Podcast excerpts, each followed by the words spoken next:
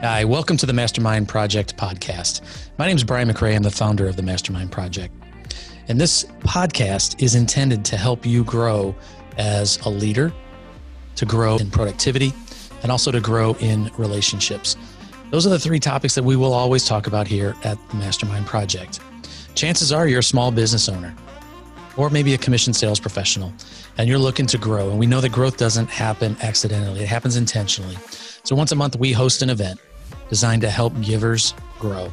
And so that's what we're here for. And this podcast is taken from a general session of a portion of our live event, uh, which we've now gone to virtual uh, as of 2020. So if you're comfortable, please join us. Feel free to join us. And you can go to www.briankmcrae.com and you can register for our next event, which is the third Thursday of the month. So sit back and enjoy the shared learning experience here of the Mastermind Project. So, those are the three principles, the three pillars of everything we're going to do. It's leadership, productivity, and uh, and relationships, uh, and getting referrals through that. So, with that in mind, and it's all doing it with a giving heart, not being a, known as a taker, but being known as a giver in the in the in the community. And what a better way than to uh, than to bring in John David Mann to talk about being a go giver. So back in 2008, John David Mann and Bob Burg wrote a book um, called The Go Giver. But I'm going to take a second. I'm going to read just a few of the accolades. Um, so, first of all, our guest today, he's a, a, a nine time New York best-selling, New York Times best-selling author. Um, there's Nautilus Awards, Axiom Business Awards. Um, he's gotten a Taiwan Golden Book Award for innovation. Now, the key component, this little book that you see on the screen right here, The Go Giver, in 2017, it was awarded the Living Now Book Award it's called an evergreen medal. Evergreen is something that, it, that can go on forever. It will remain green forever. And then it says for continued, uh, for contribution to positive global change. So let me just ask you this. When's the last time you got to spend an hour or so with somebody who got an award for their contribution to positive global change? So with that, what I'm going to do is I'm going to bring in John David Mann. I'm going to set that stage and uh, for your contributions to positive global change. So, John, if you could, there we go. We're putting him on uh, putting him on the screen so he can take over and uh, walk us through the five laws of stratospheric success. Um, let's uh, do me a favor, everybody. Let's give John David Mann a, uh, a Zoom hands warm mastermind project welcome. Or you can, yeah, there we go. There's the Zoom hands. All right. Welcome, John. We're glad to have you. Likewise. Thank you. Thank you very much. Um, yeah, that those are some boy, those are some big shoes to fill. I got to live up to everything you just said about me. Um, you know, it, it, occurred to me. I, I, um, I'm like everyone here. I'm in a, I'm in a performance-based profession. I, I don't sell real estate. I don't sell mortgages. I don't sell insurance. But uh, I'm, I'm not on salary. I work for myself. Um, what I, I guess what I sell is thoughts. I, I sell stories that convey thoughts. And hopefully, on my better days, they convey knowledge, maybe even some wisdom. But you know, that's really what what I do. So I'm always concerned um, from the very beginning to now, and will always be concerned into the future with. Um, how do I thrive in my profession? How do I make this work? How do I how do I keep the lights on in my house, feed my family, and and thrive. Um, so it's you know it, the definition of an entrepreneur is that you are you know you're self-generating. Um, you if, if it's to be as the expression goes, it's up to me. That's true for me as, as well as it is for for most of you in this room in this big room. So I want to talk about the econ- the economics of relationships to kick us off. Let's start with this quick story about a man named Gary. This was in 2005 early, like February of 2005, I got a phone call from this guy I knew, a man named Gary. I had known him many years earlier in a prior career when I was involved in natural foods and nutrition and that whole world of health counseling. Um, I've had kind of a patchwork quilt of careers through my life. This writing thing came late. I'd known Gary, but I hadn't talked to him for probably 20 years. And he, he called me and said, Hey, listen, my wife and I have written this cookbook and we have an agent who's willing to sell it, but uh, we have a problem, which is that we don't know how to write a cookbook.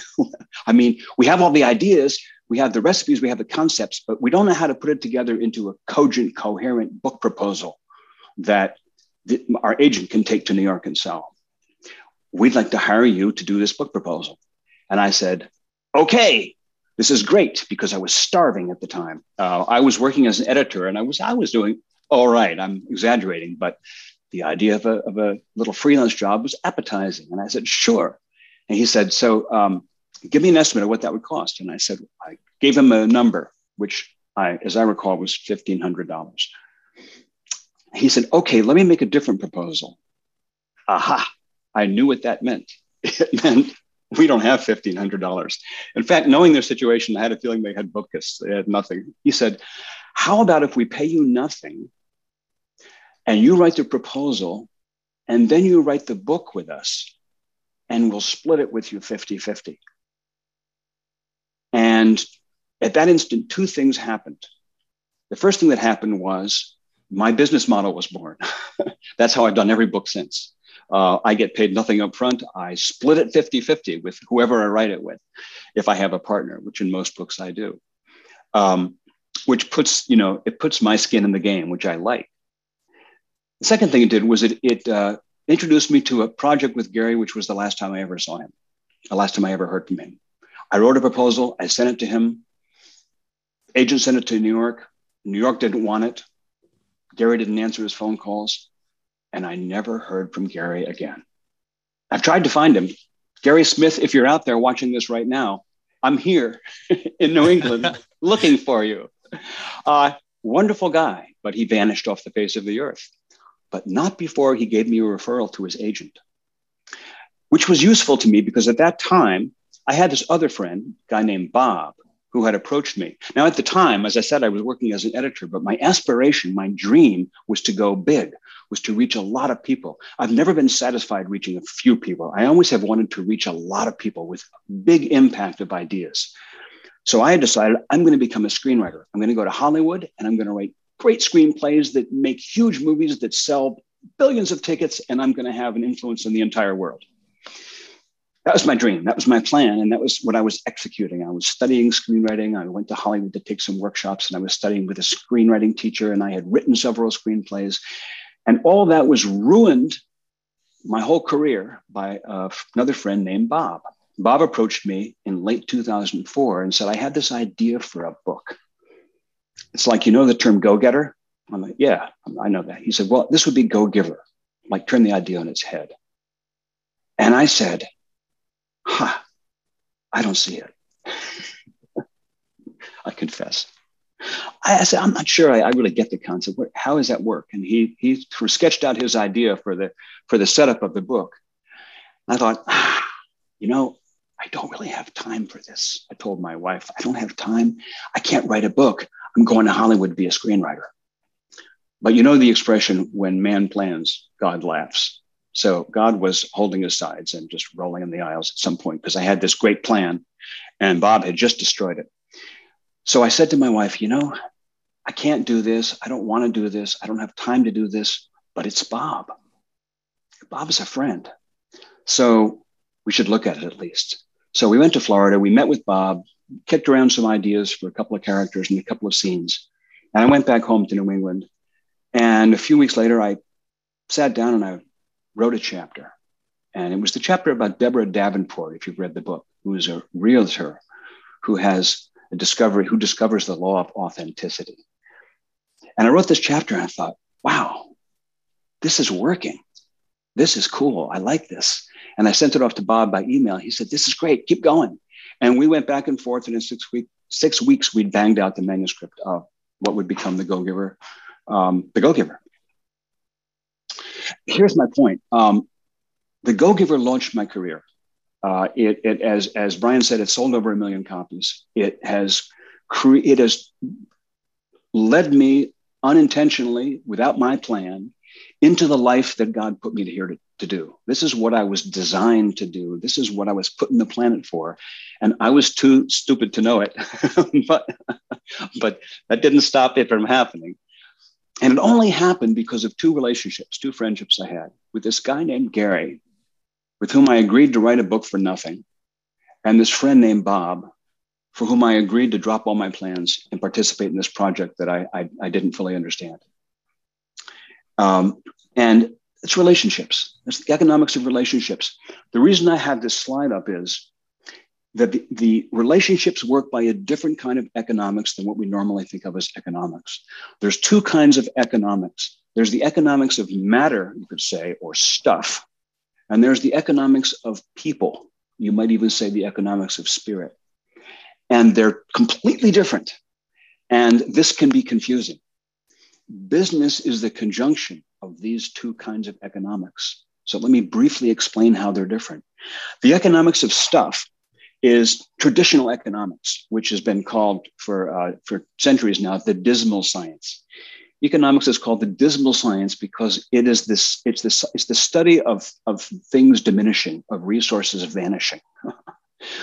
if I have 18 cords of wood and I give you nine cords of wood, I've only got nine cords of wood left.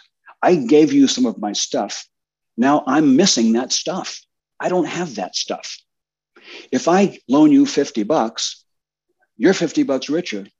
I'm 50 bucks poorer. That's how economics works supply and demand. It's like you give and then you don't have. That's the economics of matter. And it follows kind of Newton's laws of mechanics. It's very, it's, it's very simple thermodynamic process. The economics of relationships is the opposite. Economic relationships is really strange. And let's advance this, advance this slide because the next slide tells you what, what the, the, the, well, that's the same slide, but we're getting warm. And it's, well, there it is. The Pindar principle, uh, which Bob and I kind of dubbed for the Go Giver books, says the more you give, the more you have, which flies in the face of economics, of traditional economics, of material economics. Because in spiritual economics, or you could say human economics, relationship economics, when I give you some of my knowledge, I don't have less. Now you have more, but I haven't lost. If anything, I've actually gained. When I quit my job as an editor of a business journal to write books full time, I told my employer, my publisher, my, my partner, I said, look, I gotta, I gotta split. I'm editor in chief, but I, I gotta go write books. So I'll make you a deal. I will leave, but I won't leave until I've fully trained my replacement. Well, the replacement finally turned out to be his wife, who was a brilliant woman, but who's, who, for whom English was her third language. But she's brilliant, and so we made it. A, we made a go of it. I spent a year with her, training her how to edit, how to to take pieces of writing that were mediocre and make them shine, make them make them excellent. And she was brilliant. She caught it. She did a phenomenal job. But I learned more than she did in the process. I, I, it was the beginning of my understanding how writing works not by doing it, but by teaching it. I imparted a whole lot of knowledge to her, knowledge I didn't know I had, by the way. Did I lose? I gained. I ended up far richer. And that's how the economics of relationships work. When you give love, you get more love. When you give respect, you gain more respect. It's taken me a long time to learn this, but I've even discovered that when you give someone your time, mysteriously and weirdly, you end up with more time took me a long time to get that one. I never really had poverty mentality in relation to money, but I always had poverty mentality in relation to time. And I'm, I'm finally in my 60s starting to, to um, I think I've pretty successfully gotten through that. And I, I understand now that we live in a world of abundance. We live in a world of, of eternal and endless creation of wealth, of riches. Um, it's just that our system of material economics isn't very good for keeping track of that on the universal scale. It's great for keeping track of it in terms of your household budget. By the way, the, the word economics comes from the Greek word for household, oikos. It's, it's, it's, it, it stems from the science of keeping track of your household. and keeping track of the toilet paper and the and the beans and the and the electricity and the other material stuff in your household traditional economics is great. How much money is in our account? How much do we need to spend on, you know, this and that? But The household, in terms of your relationship with your kids, relationship with your spouse, that doesn't operate by Newton mechanics, by, by traditional economics. It operates by spiritual economics. So that's the Pindar principle. And that's what's at the heart of all the Go Giver books. I say that because there are five Go Giver books. The first one is The Go Giver. This is the book that uh, Dan was showing, um, that, uh, sorry, Brian was showing I saw it's Dan Lewis, and I suddenly got Dan in my head. This is the original book. There are four more, and they all have the same principle at the heart. The more you give, the more you have. So, what does this have to do with business? So, um, let's advance the slide. The first, um, in the Go Giver, there are, as Brian hinted, five laws of stratospheric success. And the first law is called the law of value. The Go Giver, way, is a parable. Um, parables have, for some time now, proven as pretty good ways of getting wisdom across, getting thoughts across. So the Go Giver is a parable. It's a story about a young man named Joe who's having a struggle in his business. He is in a performance based profession. And though the book never really says what that profession is. And so he's struggling to get ahead. He's a real go-getter, but it's not happening for him. And so he, he goes through he goes through a series of meetings over the course of a week with five interesting people, and um, learns five laws of stratospheric success. And the first one's called the law of value. Your true worth is determined by how much more you give in value than you take in payment. So, on the face of it, that sounds like the law of bankruptcy. Right? you give more stuff away than you take in payment. Pretty soon, you'll have no stuff, and you and you'll have because you didn't get enough payment for it, right? But this is the the the the human side. This is the spiritual economics um, that underlies all business. All business is relationships. All business is people. So all business has a foundation in the material world of mechanical economics, but it's all governed by human economics of relationships. So when we say your true worth, we mean not only your true worth in terms of your worth as a human being, your worth as a partner, as a spouse, as a member of a community. It's also your true worth, like your, your bank account. The value of your business is going to be created over time by how much more you pack in value, how much more you pack into your business than you're charging for. Give you a great example. Um, this is an example everybody uses all the time, but I'll go ahead and use it, and that's Apple Computer. I remember when the first Mac came out because I bought the first Mac when it came out, and and um, up until that time, nobody had ever heard the word font.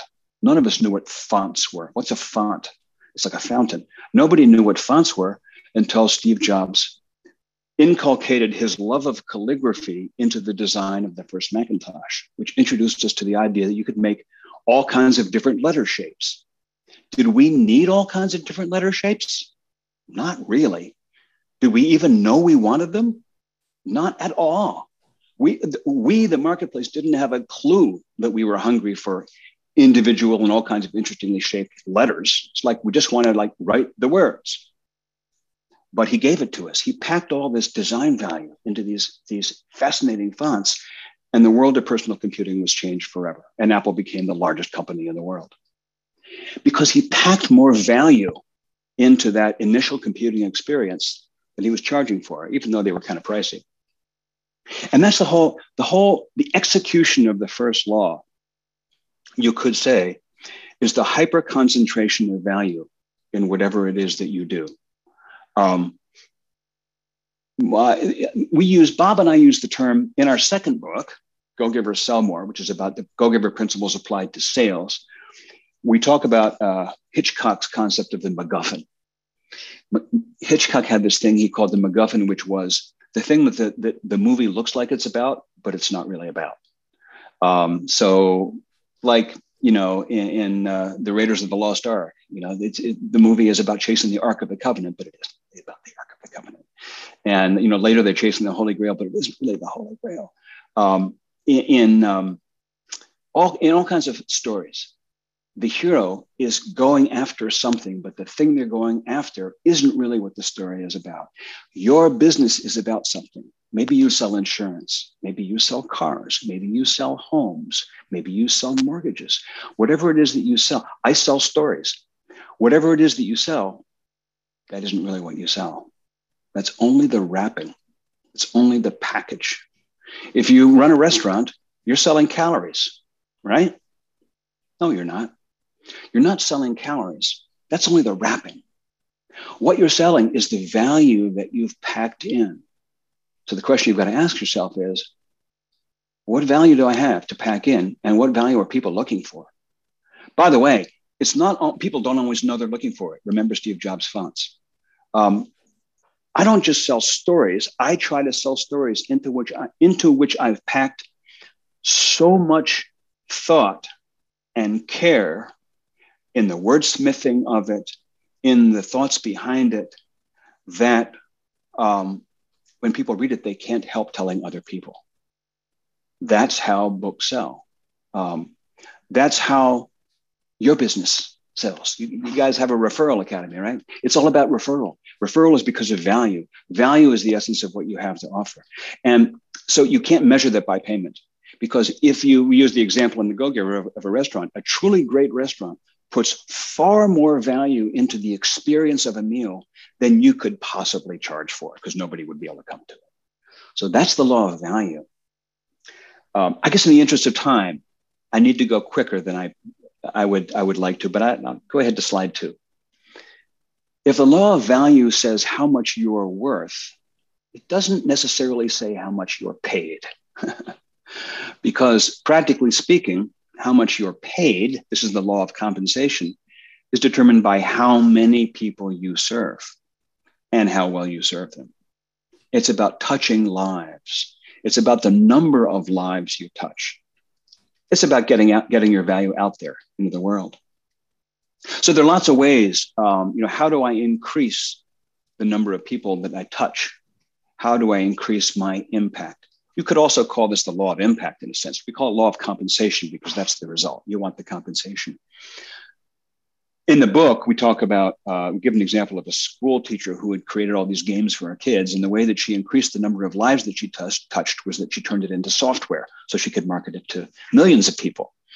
That's one way to increase your value, to change to a new medium obviously with digital technology a lot of people have have made that kind of shift have repackaged what they do in a format that can reach more people that's one way but it's not the only way there are so many ways to increase your impact one of them is to make it and this is maybe more available to everybody make it really easy for people to explain what you do um, articulate your unique value, the unique value of your business in such a way that people can quickly and easily in a sentence tell their friends, tell other people. Um, you could call it the law of articulation in a way. I mean, this is what all of marketing, all of positioning is about. It's about telling your story in a way that people get it and they retell it. And the reason for that is that there is no more method of advertising and marketing that is more powerful than person to person word of mouth.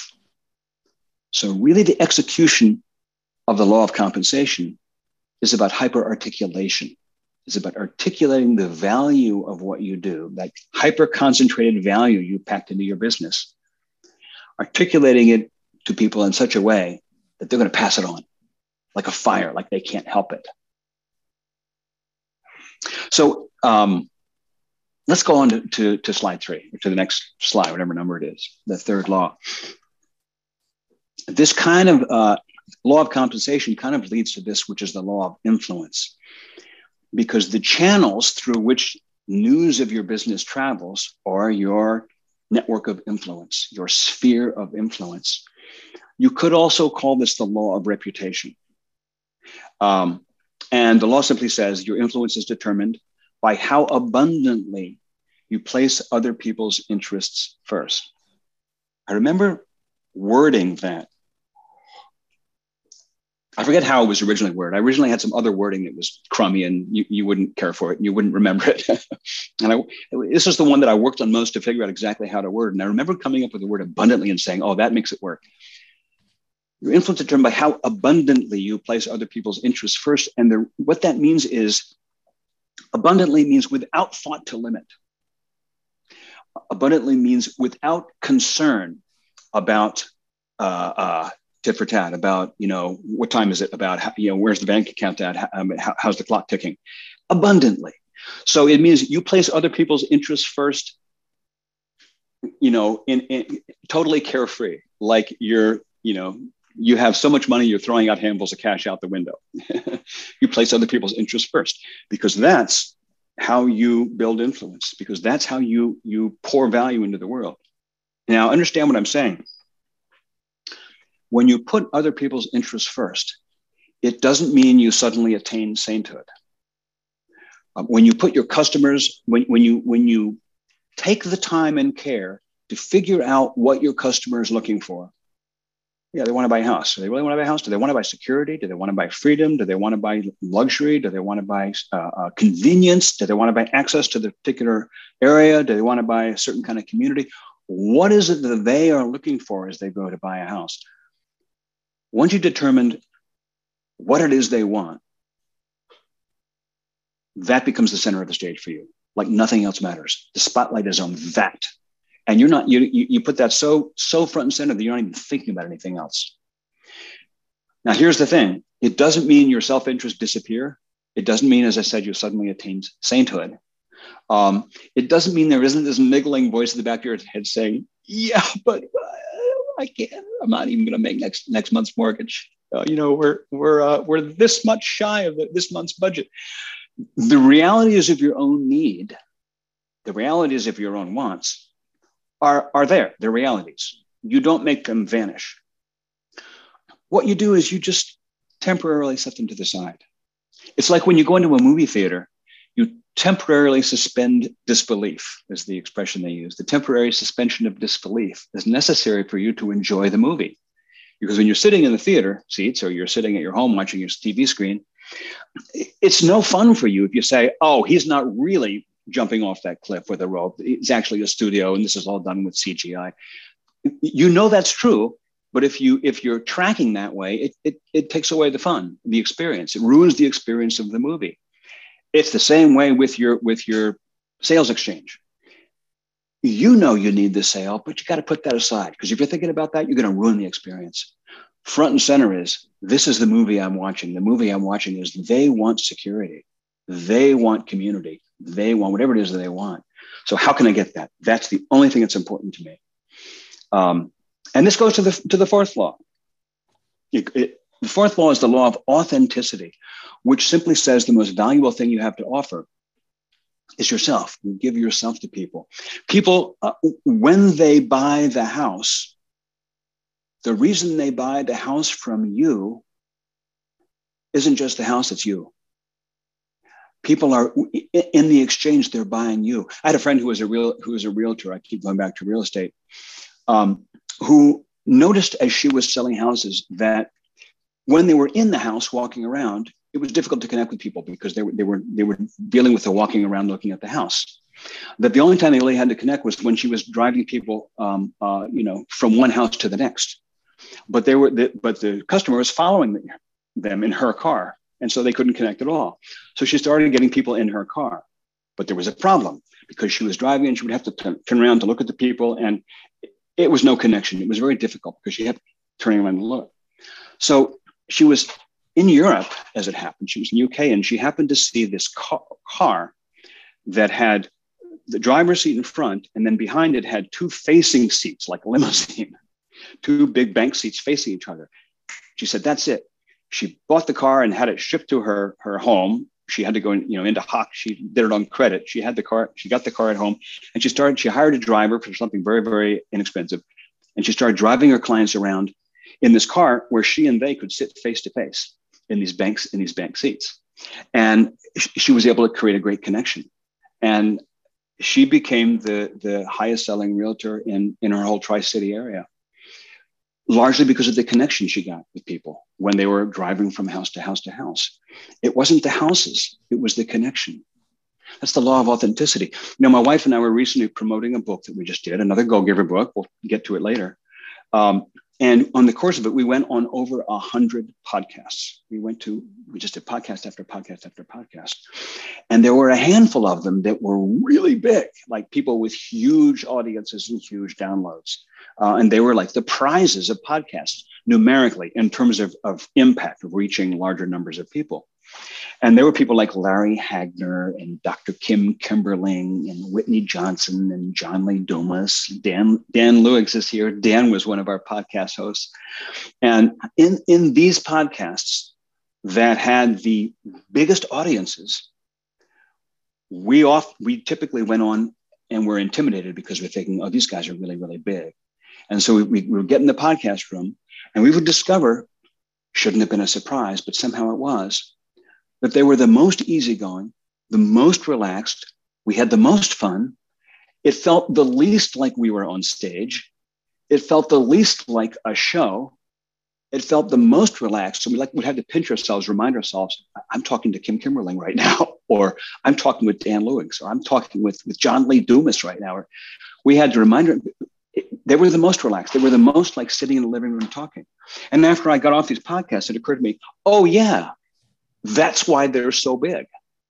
That's why they have such big audiences, because that's who they are. Because it's not like a show, because it's not like being on stage, because it's just like being with them.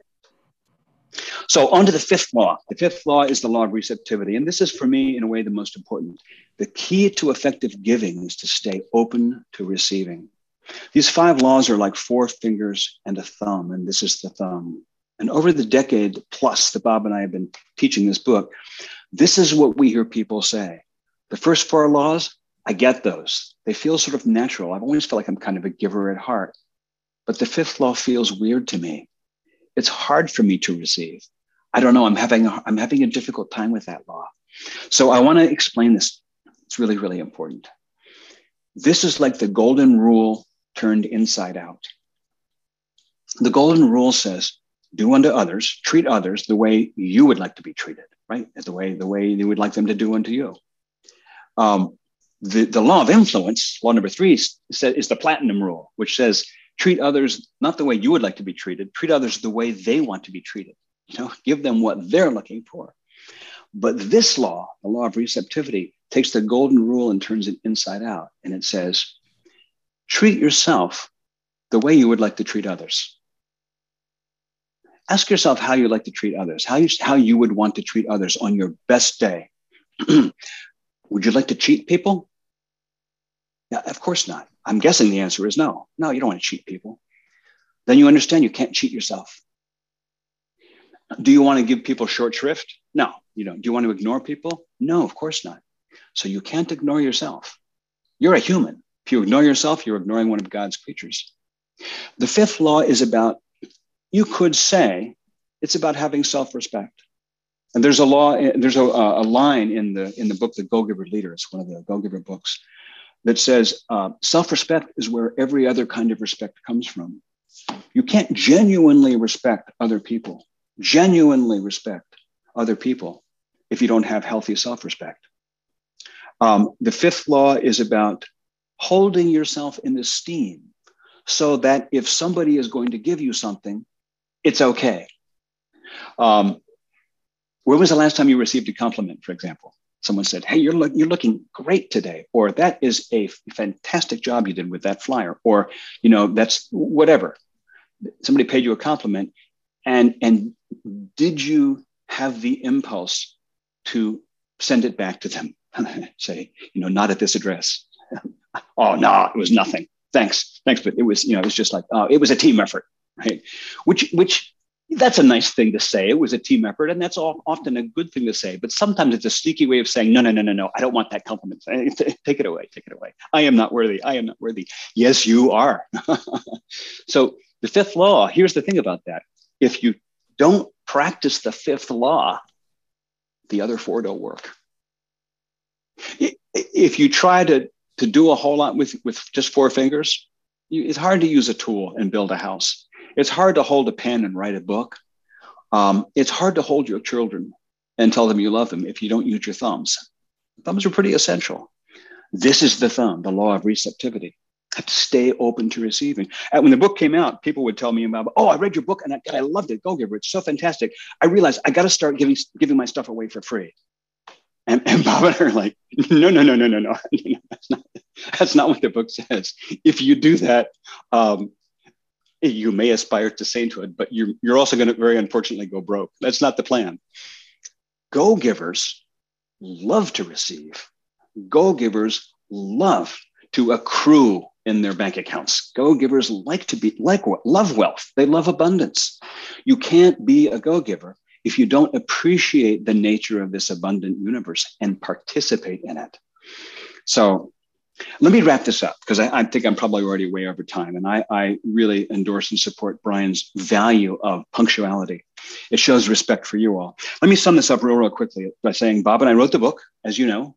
It got published, as you know, in uh, very beginning of 2008 and it, it hit a few bestseller lists wall street journal and usa today and this and that and it was doing okay did pretty well and then the 2008 crash happened which many of you will remember people were suddenly underwater their 401ks disappeared everything tanked we nearly spiraled into into a full-blown depression it was just awful right and bob and i were thinking how is our little book about being a nice person, these values of giving, how is that going to work out in a world where people suddenly lost all the value in their house and they're scrambling just to survive?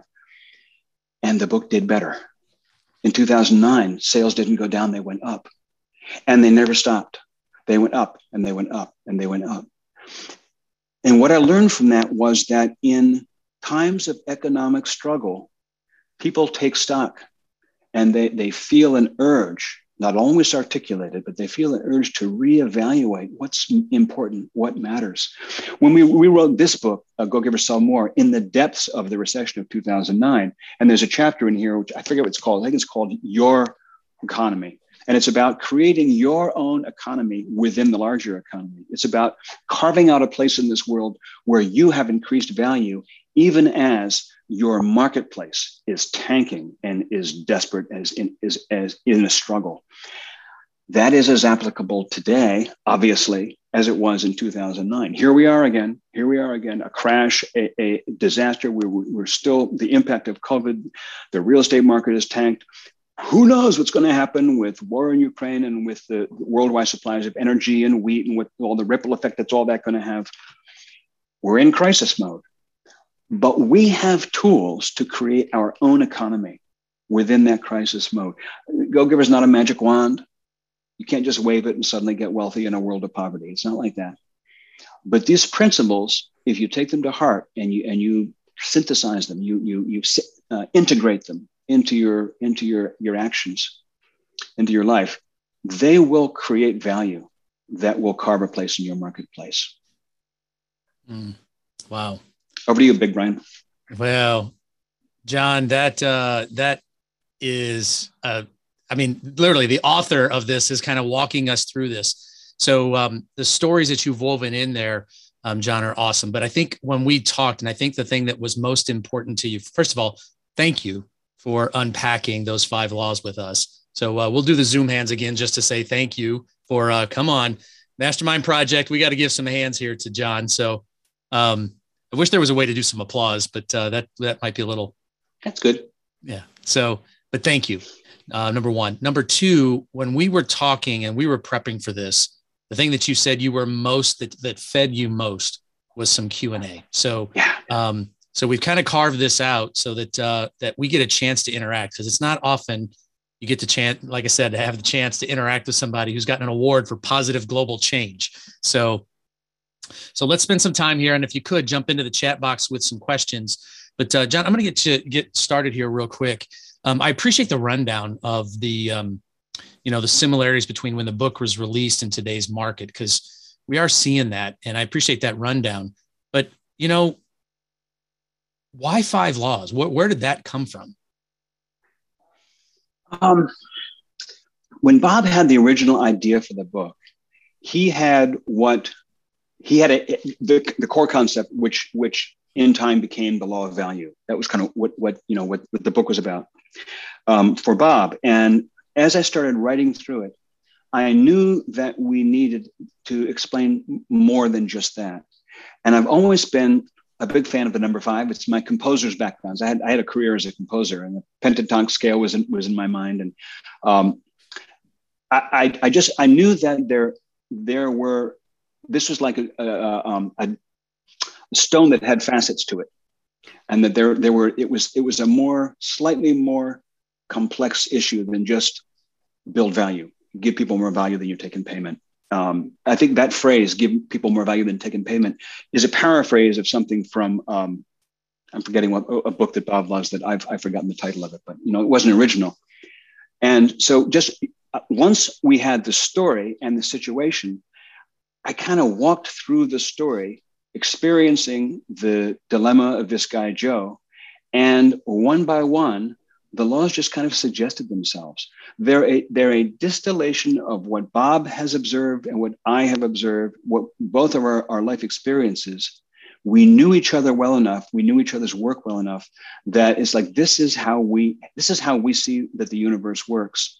And um, the the composer in me just loved the loved the number five. And I realized that the that the fifth law, I have always believed something that Pindar says in the end that the you know that the the universe is is is, is paradoxical. And there's always a bit of you know a bit of opposite tucked, inside everything, the sort of a yin and yang sort of thing. Um, that there is always a jewel of hope in the dark times. There's always a seed of decay in the, in in success, and that there was always going to be something opposite about giving, which was receiving. Ah, it's interesting. So the opposite of giving is receiving, not taking.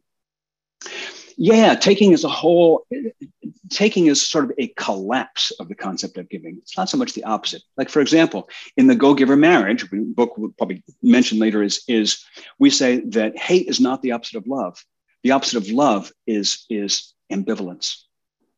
Um, the opposite of, of, of give is not take the opposite of give is is really receive because you have to have both for mm. it for it to work. It's like two sides of a, of a piston cycle. Yeah, that's good. So the um, I'm going to move over. We got some questions coming in from the audience here. Yeah. Um, so Derek Stevens, um, he and uh, uh, has been attending this event for a long time, and Derek uh, Derek really grooms leaders in the uh, in the financial services industry. But uh, Derek just wanted to, his question was for uh, for the all the new business owners in the room. Um, uh, when you need the business to pay the bills, how do you apply the go giver laws without the anxiety that if you don't go get the business, you won't be able to make ends meet? Boy, that is always the big question. If you don't, and you know, it isn't just for new business owners; it's also for all business owners. um, when you genuinely need, this is why I said this thing before. When you genuinely have a need that's pressing, how do you get out of the mindset of that and not let it kind of infect your dialogue with your with your potential customer. Um, you know and uh, I, have never had a great answer for that so i always try to find reasonable answers for that. I think it's sort of a question of emotional intelligence. It's almost a matter of emotional maturity. You have to be able to say it's kind of like when you have kids and you're in a hurry to get somewhere but they need your attention. You have to kind of you know you're in a hurry to get somewhere but you have to let get that out of your voice and say okay okay tommy what do you need? It's like that with a customer. You know you really need this sale but you can't let that drive the conversation.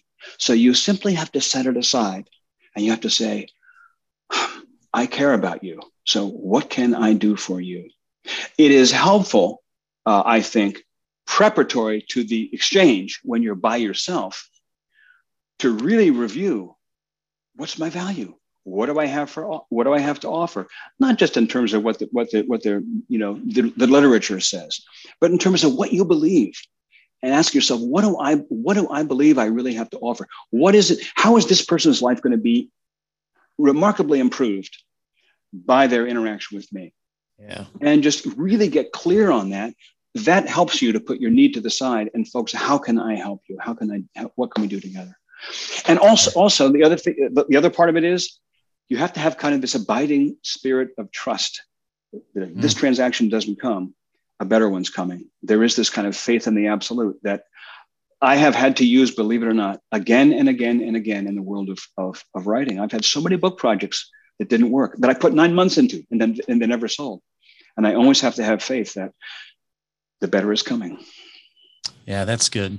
You know, John, I think um, uh, I think um, Adam Grant is somebody you've probably run in circles with with his uh, yeah his book Give and Take. Yeah, um, and he did a study on this, and so Derek, I think your question is absolutely fundamentally. We all have bills to pay. We all have selfish yep. desires. It's how we pursue those selfish desires. Um, so that's just my color on this. I'm not a best-selling author, but I think it does start with mindset. And um, that's what I loved about Adam's book is that he's scientific. He did a science. You're a, you're a best you're a best selling person. Yeah. Oh, well, very kind. Same thing. um, the the point of it is, is though he did a study that said that givers end up end up succeeding, but here's some parameters on how to do it. And so I think it's a mindset. Um, just would be my flavor on that, Derek. Would be it's a mindset, and it is the law of process. It's understanding that being a giver will ultimately pay off if you understand the parameters in which you can do it. But adding value to others is at the core of it the best way to play the long game. The takers may win yeah. in the short run, but they may they they don't win in the long run. So anyway, that's just um just some perspective. So um all right. So uh next question.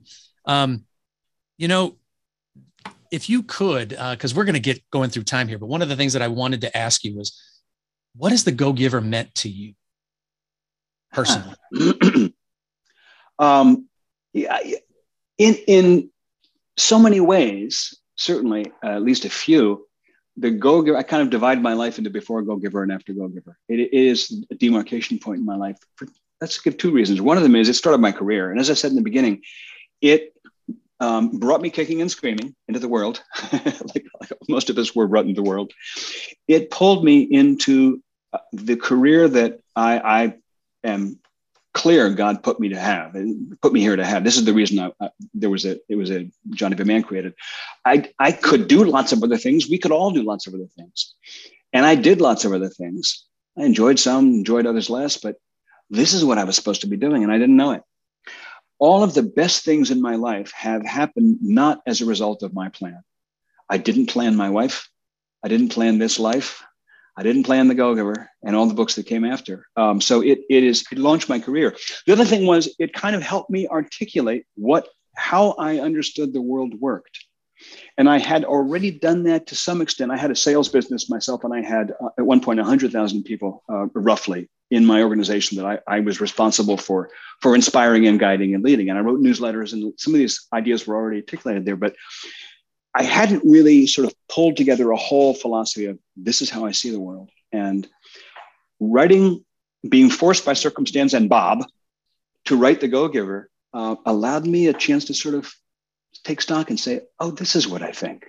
Ah, and uh, that's that's just just changed the nature of my life. This whole idea, for example, of having time abundance, that happened as a result of the fact that I'd said it in the Go Giver. I went, oh, if I'm saying that, I should really learn how to experience that. That reminds me of the old adage. They say the teacher often teaches what they need to learn most. Is it? Would, would you say that it's true that the writer often writes what they need to learn most? Joan Didion once said, I write to find out what I think. And I, I, stole that line, or actually I borrowed that line and put it in the Go Giver Leader. And, and I have I have Aunt Elle say to Ben, say, a writer I admire once said, I write to find out what I think. And then she says, You know what I think, Ben? I think we live to find out who we are. It's like this life of ours is a book we're writing. And we don't know what the book is about, but the discovery of what the book is about is why we're writing it. And um, that's you know what our life is like. And that's certainly what I agree. Yeah, that's that's how it is, I think. That's why that's why you're right. Find out what you yeah. think. Learn what you need to learn. That's awesome. No, I, I, I love that. So thank you for sharing that. Um, all right, uh, Dan Lewis. Uh, he said what he's got two questions here. What um, uh, what is the law that most people have uh, trouble with? so I already gave a hint, a clue to that one. Um, it is so interesting that the fifth law is the law that people stumble over. I mean, I, you ask people, what's your favorite law? And sometimes people say the law of authenticity, the law of influence, the law of this, the law of that. But with almost without exception, the law that people stumble over is the law of receptivity because it feels icky to, to receive. It's like, eh, isn't that selfish? Ah, it's not selfish, but it is. It's like you go out to dinner with your friend, and your friend says the, the check comes. Your friend grabs it and says, "Let me get this one." What do you do? You go, "No, no, no, no, you can't. No, I, no, I, no, I insist. I insist. No, I insist. What are you insisting about?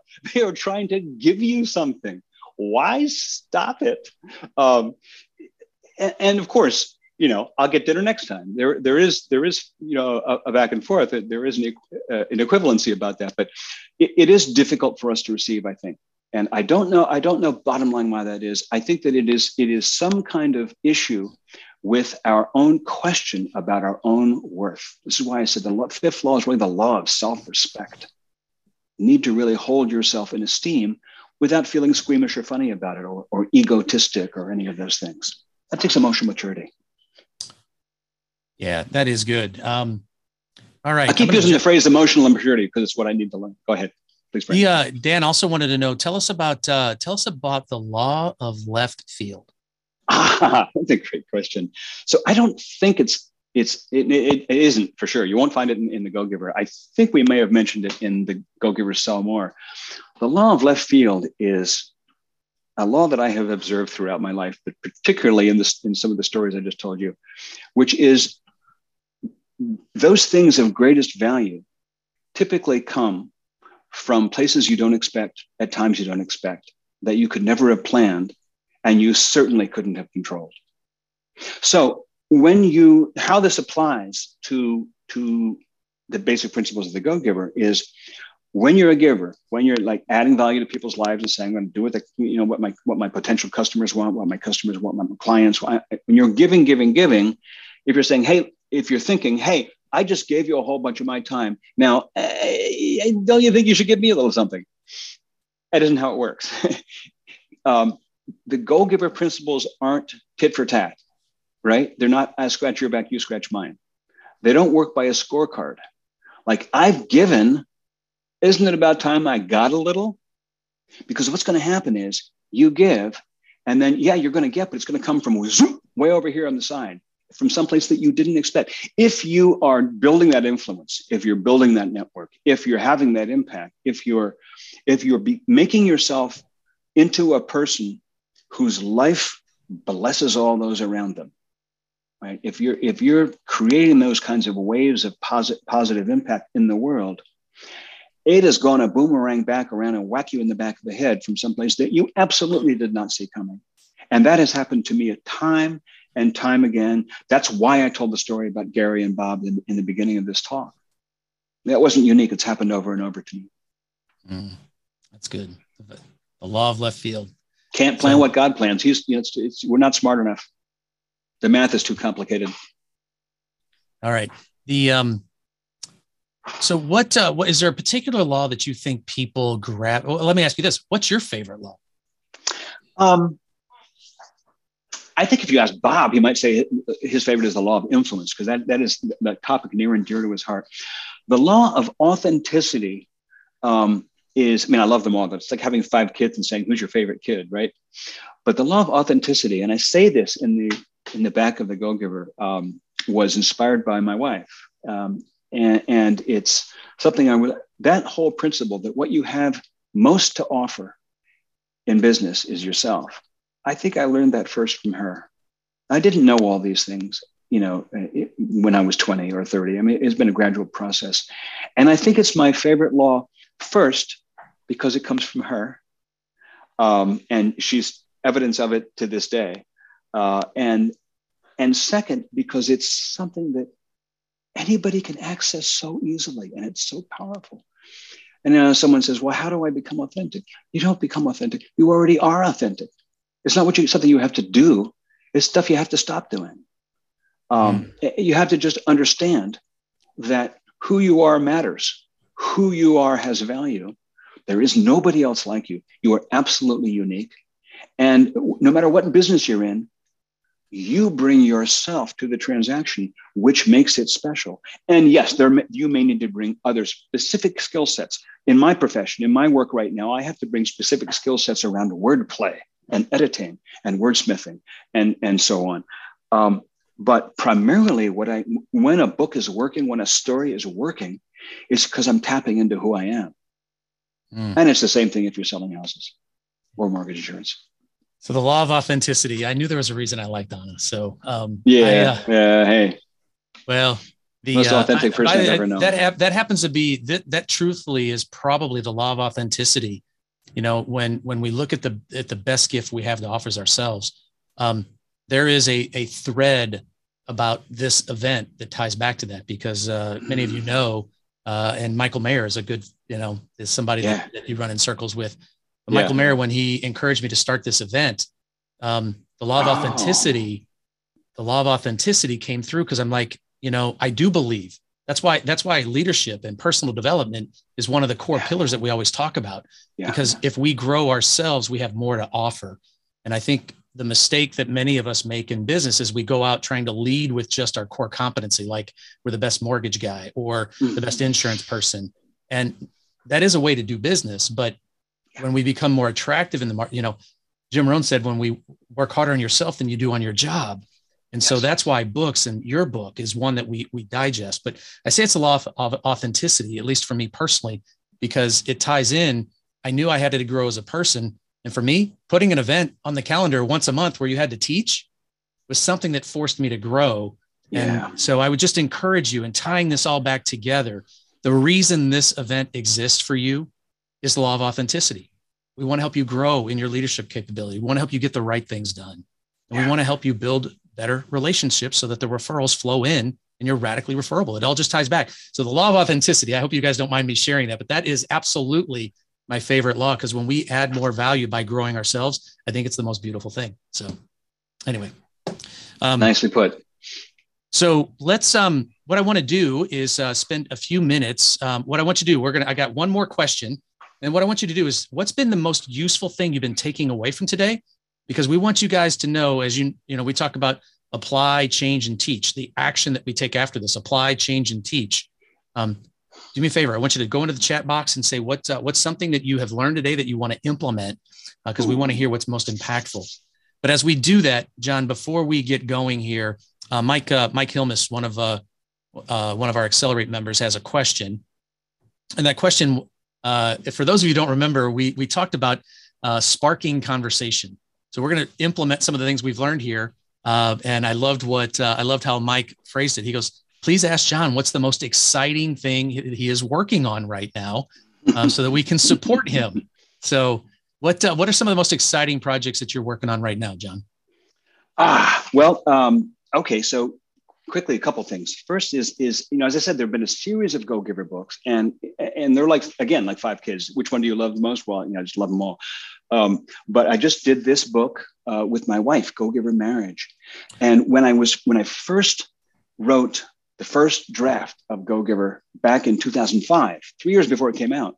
My wife picked it up and read it and said, This would be a great book about marriage, about relationships. And it took us until now to do it. But we did. So this is the five, it's called The Five Secrets to Lasting Love. And all it is, it's the five laws of stratospheric success translated in the realm of relationships. It is about marriage, but it isn't just about marriage. It's about relationships in general.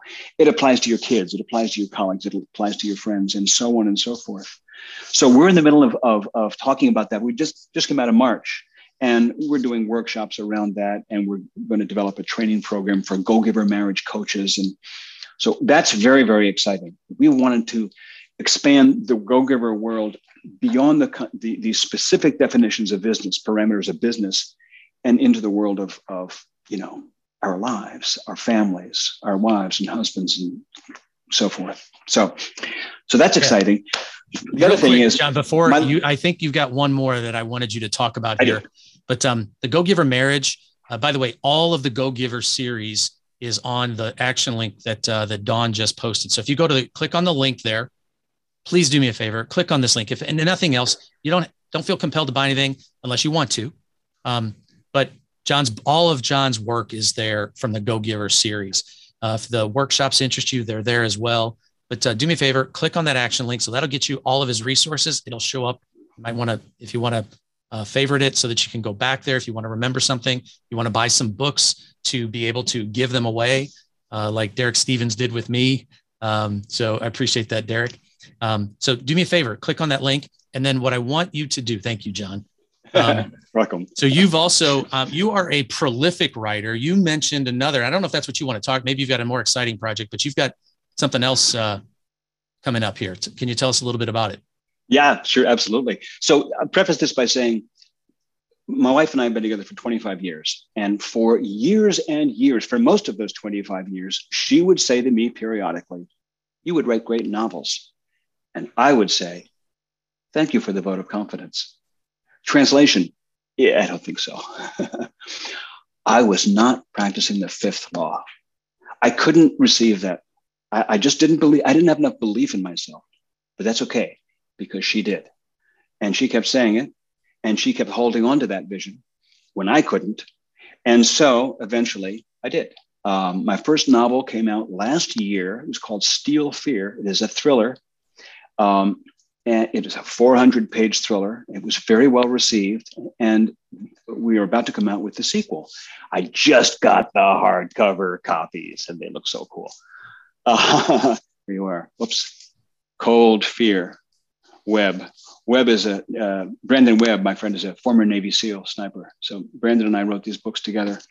I'm very excited about this book. Um, the first book, Steel Fear, uh, is a a leadership parable disguised as a crime novel. I love slipping concepts and teachings into mysteries.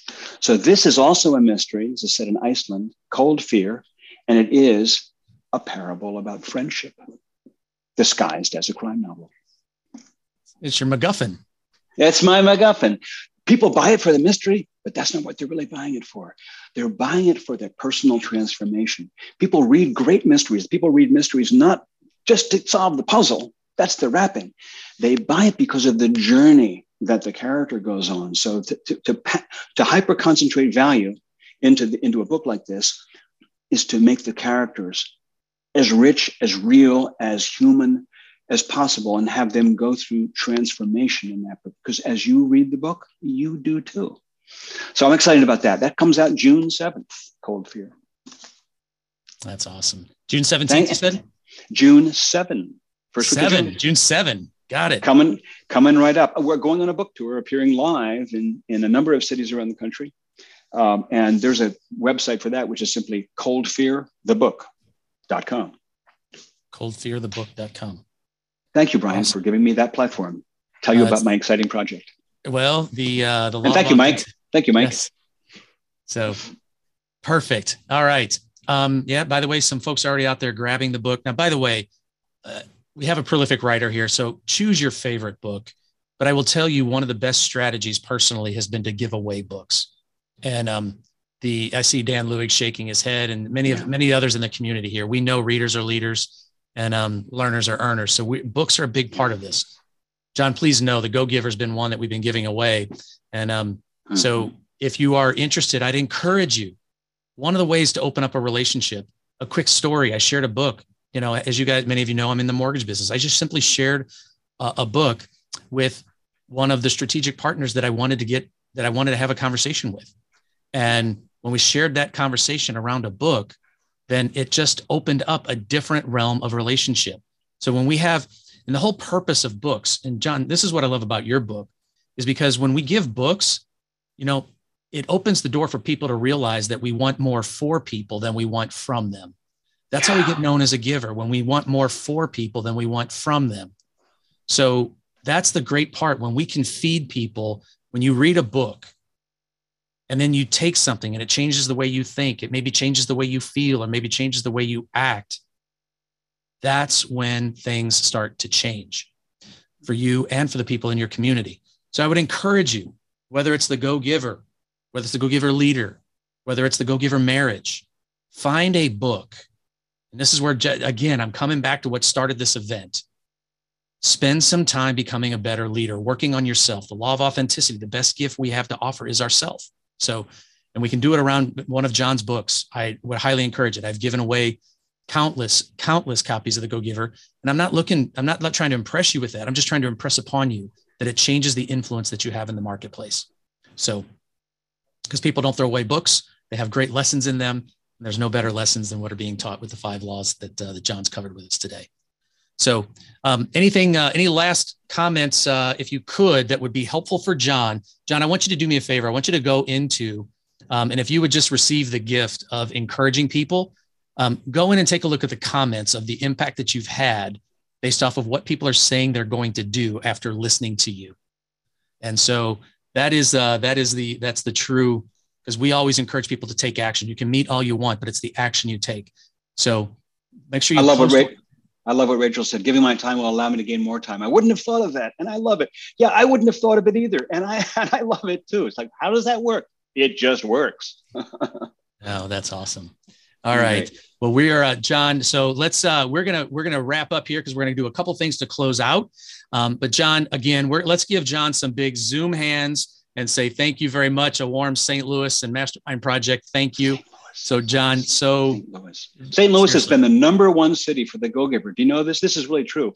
More Go Giver action has happened out of St. Louis than any other city in the, in the United States. Boom, you guys, shakalaka. All something's right. in the water. Something's in the water. I don't know what it is. Well, we do. Uh, we do hope that this. Uh, I, I, don't think this event is the uh, is the primary reason, but I hope it is a continued reason because we're trying to change the way business is done in this community yeah. with this event. So, yeah. Um, thank you again, John.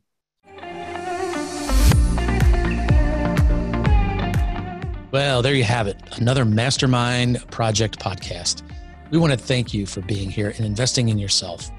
Uh, that's the key to growth because we know that growth doesn't happen accidentally, it happens intentionally. So, thank you for investing in yourself. We hope that you found something here useful. As a matter of fact, it's our desire that you've heard something Uh, from this podcast that would make a difference if you implement it in your business. And we know that success favors the speed of implementation. Take a note, take action on something that you've learned here. It'll make a difference. We'd love to hear about it.